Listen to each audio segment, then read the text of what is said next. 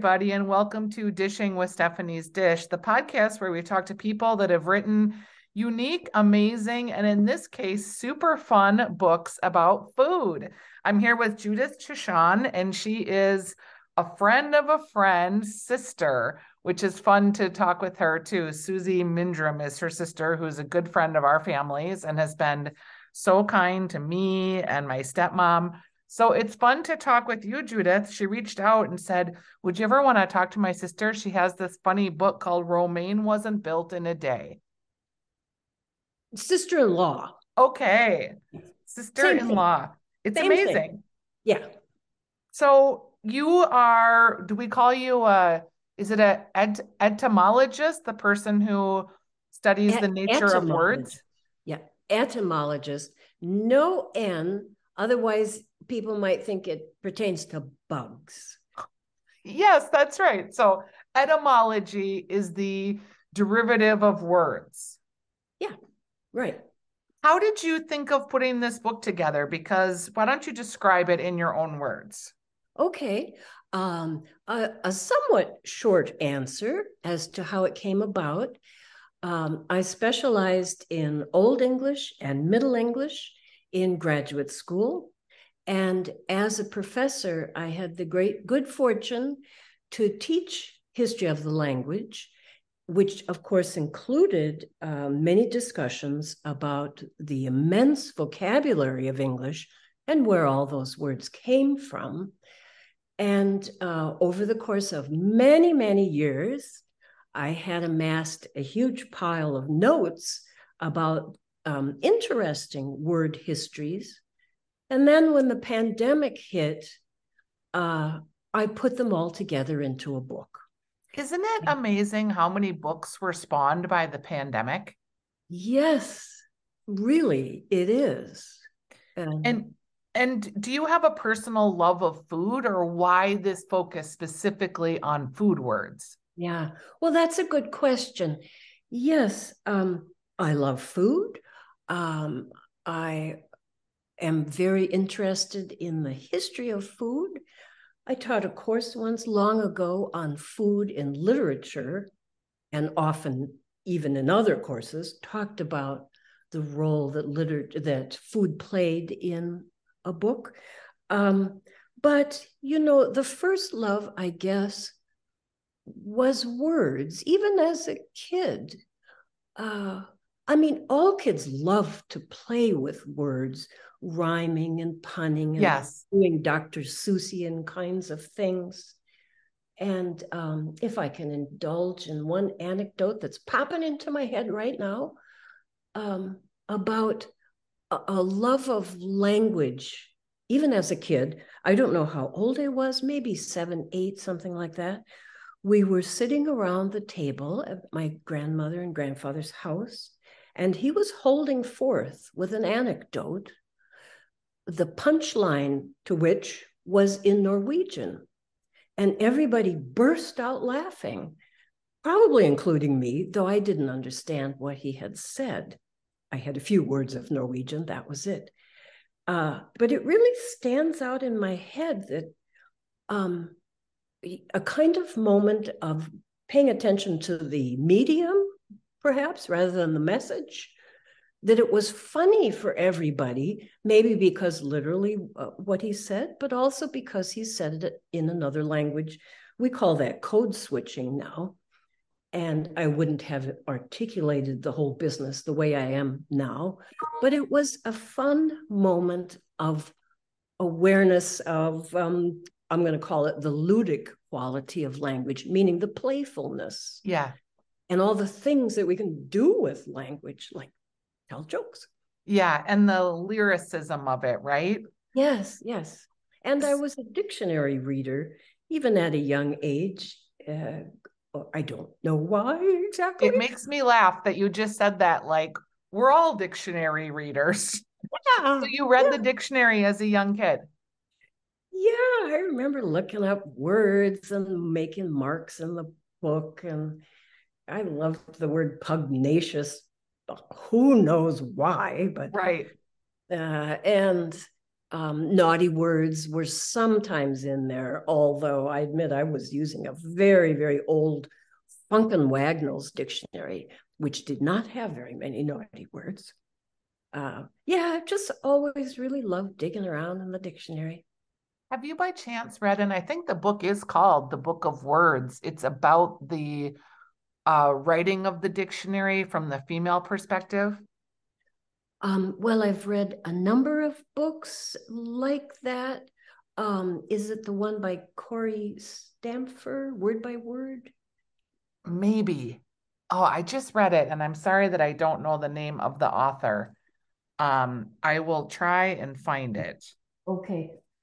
But yeah, no, I've got it sitting here in this big pile of books, but uh, it, it, yeah, it was basically just this idea of how the dictionary came to be and how they chronicled and cataloged the words. And it was fiction. Oh, oh um, it was it was fiction?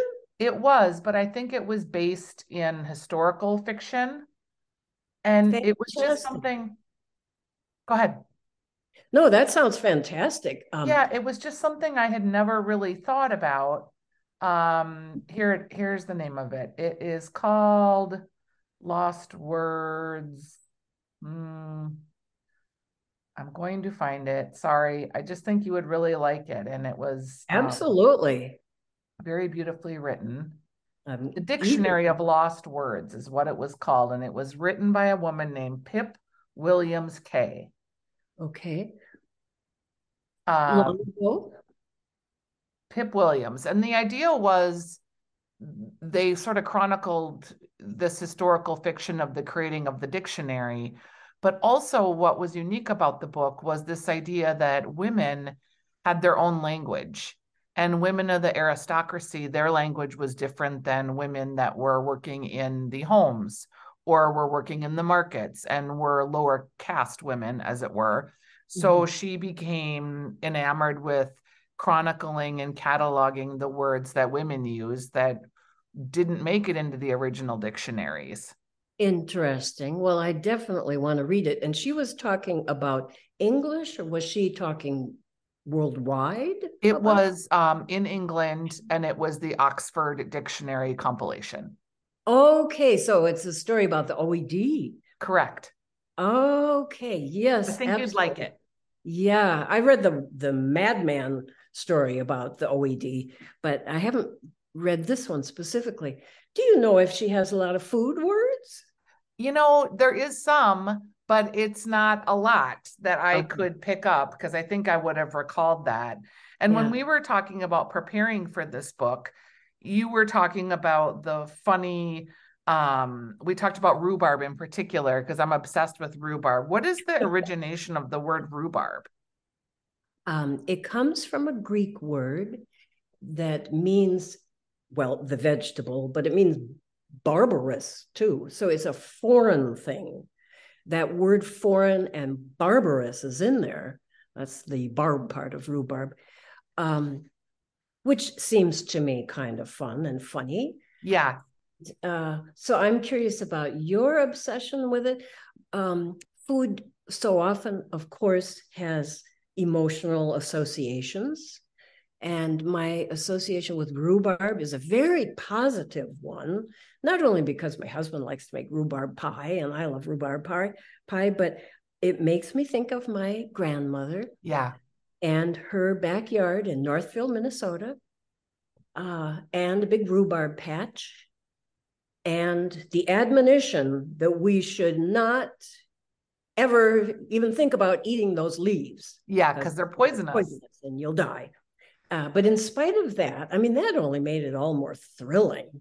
I think that's yeah. What I I think what I am fascinated by with rhubarb is that it's sort of this ugly looking weed in a lot of respects, and then it's not if you just pull a stalk and eat it, you know, without a ton of sugar, it's not awesome. And then when you cut the leaves off and you boil that down or you cook it in a pastry and you add sugar, you make something completely transformative out of what is, in a lot of senses, a weed. I think that's what appeals to me.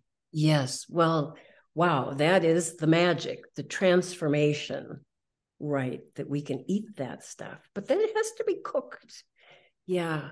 And when I think of rhubarb, um, I think of I think of recipes mm-hmm. that promise this transformation. I just love recipes, though I am not a recipe writer. I mean, I'm certainly not a cookbook writer. So I'm full of admiration for anybody who has written books with lots of recipes in them and all that that entails. But I just love the idea that you can have a list of rules and ingredients that promise transformation and something tasty and wonderful. Yeah. And, and I think of it too in another way that's maybe kind of odd. I think of recipe cards that I have in my little old recipe card thingy holder. Um, and I think of the handwriting that's on them. So in some cases, it's my mother's very neat handwriting, the Palmer Palmer method yes. that was taught long ago. And in other cases, it's my grandmother's handwriting, the one who had rhubarb in the backyard. And hers tended to be shorter. I mean, she wouldn't give well, this doesn't account for the length of the recipe, but um, she wouldn't give a precise number for the oven setting. She would say hot oven, or the precise measurement of, I don't know, flour is just scant. And somehow I liked that, that they were kind of abbreviated because she assumed you knew what to do. Yeah, that's so funny because in a lot of the recipes that my grandma left behind when I was writing a cookbook, trying to decipher what scant was or you know what simmer you know and just thinking about okay like a gas oven operates different than an electric oven and so much of cooking can be intuitive and i'm pretty good about intuiting but i i try to write it for my sister who if you don't say you know 10 minutes at 425 and test it with a you know toothpick and if there's crumbs on there keep going. Like right. she she just has no idea. She has no intuition at all when it comes to cooking. Yeah. Well i'm a little bit more in that category. Yeah and you have to spell it all out. Um yeah. when we talk about some of the words in your book what are like some of your five three to five favorite food words that you covered okay let me think for a minute um because those words change as to yeah. which is the favorite. Um, at the moment, I am thinking of the word barbecue because I don't know, a bunch of reasons. Um, it comes from the Caribbean Arawakan word that means a frame that has many uses, but one of them is for roasting food. But um, there's a common theory about what barbecue means. Excuse me it, that it comes from the French for barbe à queue, meaning beard to tail, uh, presumably referring to the way you would spit the pig. You know, it's not a very pleasant idea. Yes, you'd spear it from tip to tail. Right. Um, but there isn't any evidence for that, whereas there is evidence for this derivation from the Arawakan language. And to me, I just like to remember both. Uh, I'm very interested in false etymologies, or if you don't want to call them that, stories about words, because they suggest something interesting too. I mean, in this case, it's a clever idea. It's based only on sound similarity. Sounds, of course, are incredibly important in trying to figure out the etymology, but that's not enough. And for dictionaries, there has to be written evidence too. Um, so I like the word barbecue. Um, I like the word Zydeco. I've been thinking about that a lot yeah. lately. The music from Southern Louisiana. Um, it's the Louisiana Creole pronunciation of les haricots, the French uh, words for beans, the beans. And it apparently comes from a song title written by um, Clifton Chenier, and it's the title, or anyway, it's a line in the song, is something like Les haricots, pronounced Zydeco, yeah. sont pas salés, are not salted. I don't know what that means. I've dug around trying to get translations and explanations. And somebody said it means it's when you're serving just the beans and there's no meat or something. I don't Yeah, know. potentially like a salt pork is missing or Yeah. So uh, I think that's fun. Zydeco means beans. Yep. that music. And I associate the word then with the instruments, some of which are stringed instruments. I think of them as green beans. Then I think Uh, about the actual artist named Buckwheat Zydeco who sings Zydeco.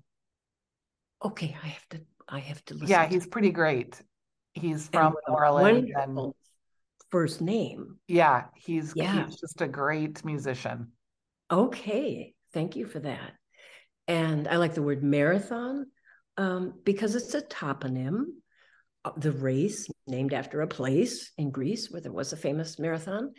Um, and I like it because it has food hidden in the word. I mean, hidden to us if we don't know Greek.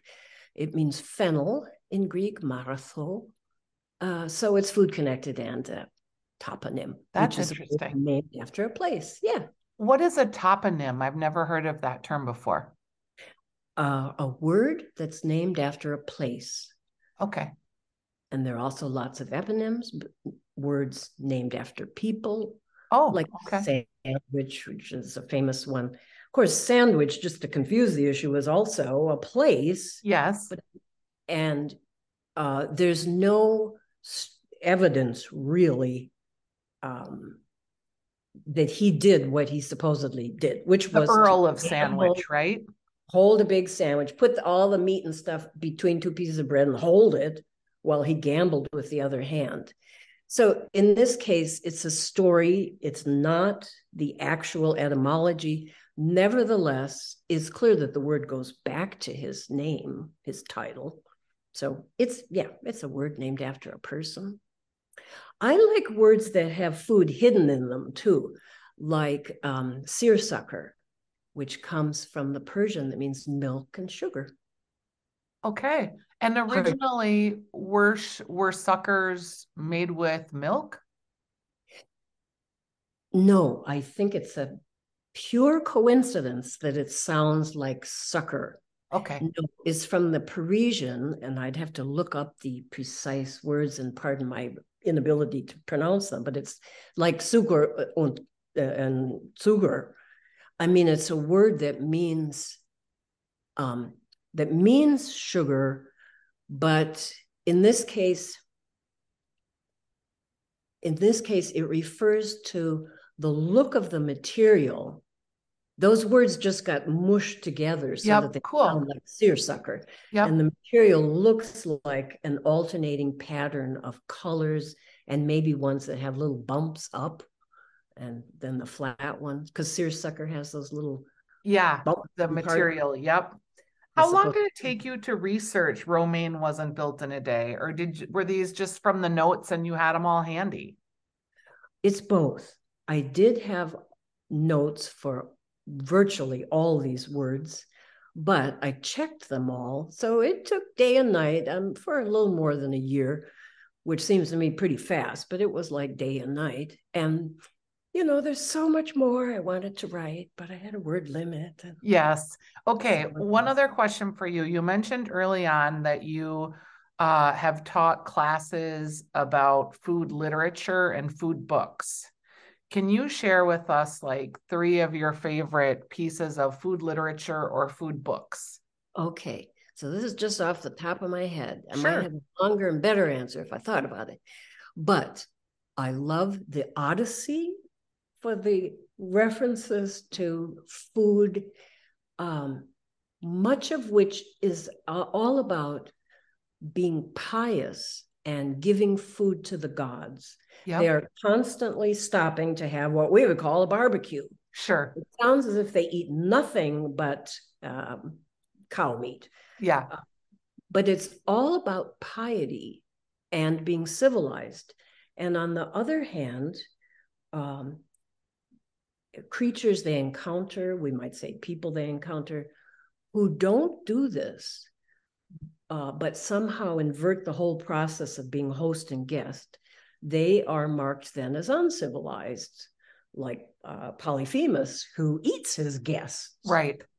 Um, so th- there's and so many of the Greek myths that are just so fantastic about food and their use of food. Um, but also, of course, the Canterbury Tales, because I love Chaucer. Sure. Um, so in the Canterbury Tales, food is part of the original impetus for talking. They are about to set out on a journey, these nine and 20 in a compania, these pilgrims. And at the end of it, there will be a meal, which is their reward, or it's especially a reward for the person who tells the best tale. So it's a competition and a thing that draws you on, and uh, the thought of eating that makes you talk. Uh, of course, they never do get to that meal. Yeah. That's a different story. Um, um, what else? Well, I love the the food in Tom Jones, that famous scene between him and the woman he's what maybe for a second thought to be the son of. And it, it's famous in its film version, the original film version, where she's eating oysters in this yes. seductive way. Um, and lots of lots of 20th century literature. Uh, can I think of even one? Um, uh, Salman Rushdie's book, Midnight Children, has fantastic, interesting uses of food, like pickles. And you, so that after a while you question what does it mean to be pickled? Yeah. Uh, so many books. I love it. Well, I never have thought about that book in that way. So I like that you got me to think about that. Your book has had a lot of interest. I was looking just at your reviews on Amazon and people are really loving it. It is uh Romaine wasn't built in a day and it's by Judith Tschann and I just when I I'm impressed. I think it's really a fun book and I love talking to you and thinking about all the things. Like you know covid was such a weird time for so many of us but also so prolific in the creative aspects. Yes yes. When you had to be shut off from the world at least somewhat. Yeah. We found other things to do with our time. So do you think you have another book in you um yes i feel like i have a, a bunch i have many unfinished books and yeah. articles, and I can't even say what's on the horizon. I have to hurry up and decide. I understand. Well, it's been fun to talk to you. Thanks for spending time with me today talking about Romaine wasn't built in a day. It's real sweet. Thank you. Thanks, Thank Judith. You. We'll talk soon. Much. Okay. Bye-bye. Bye.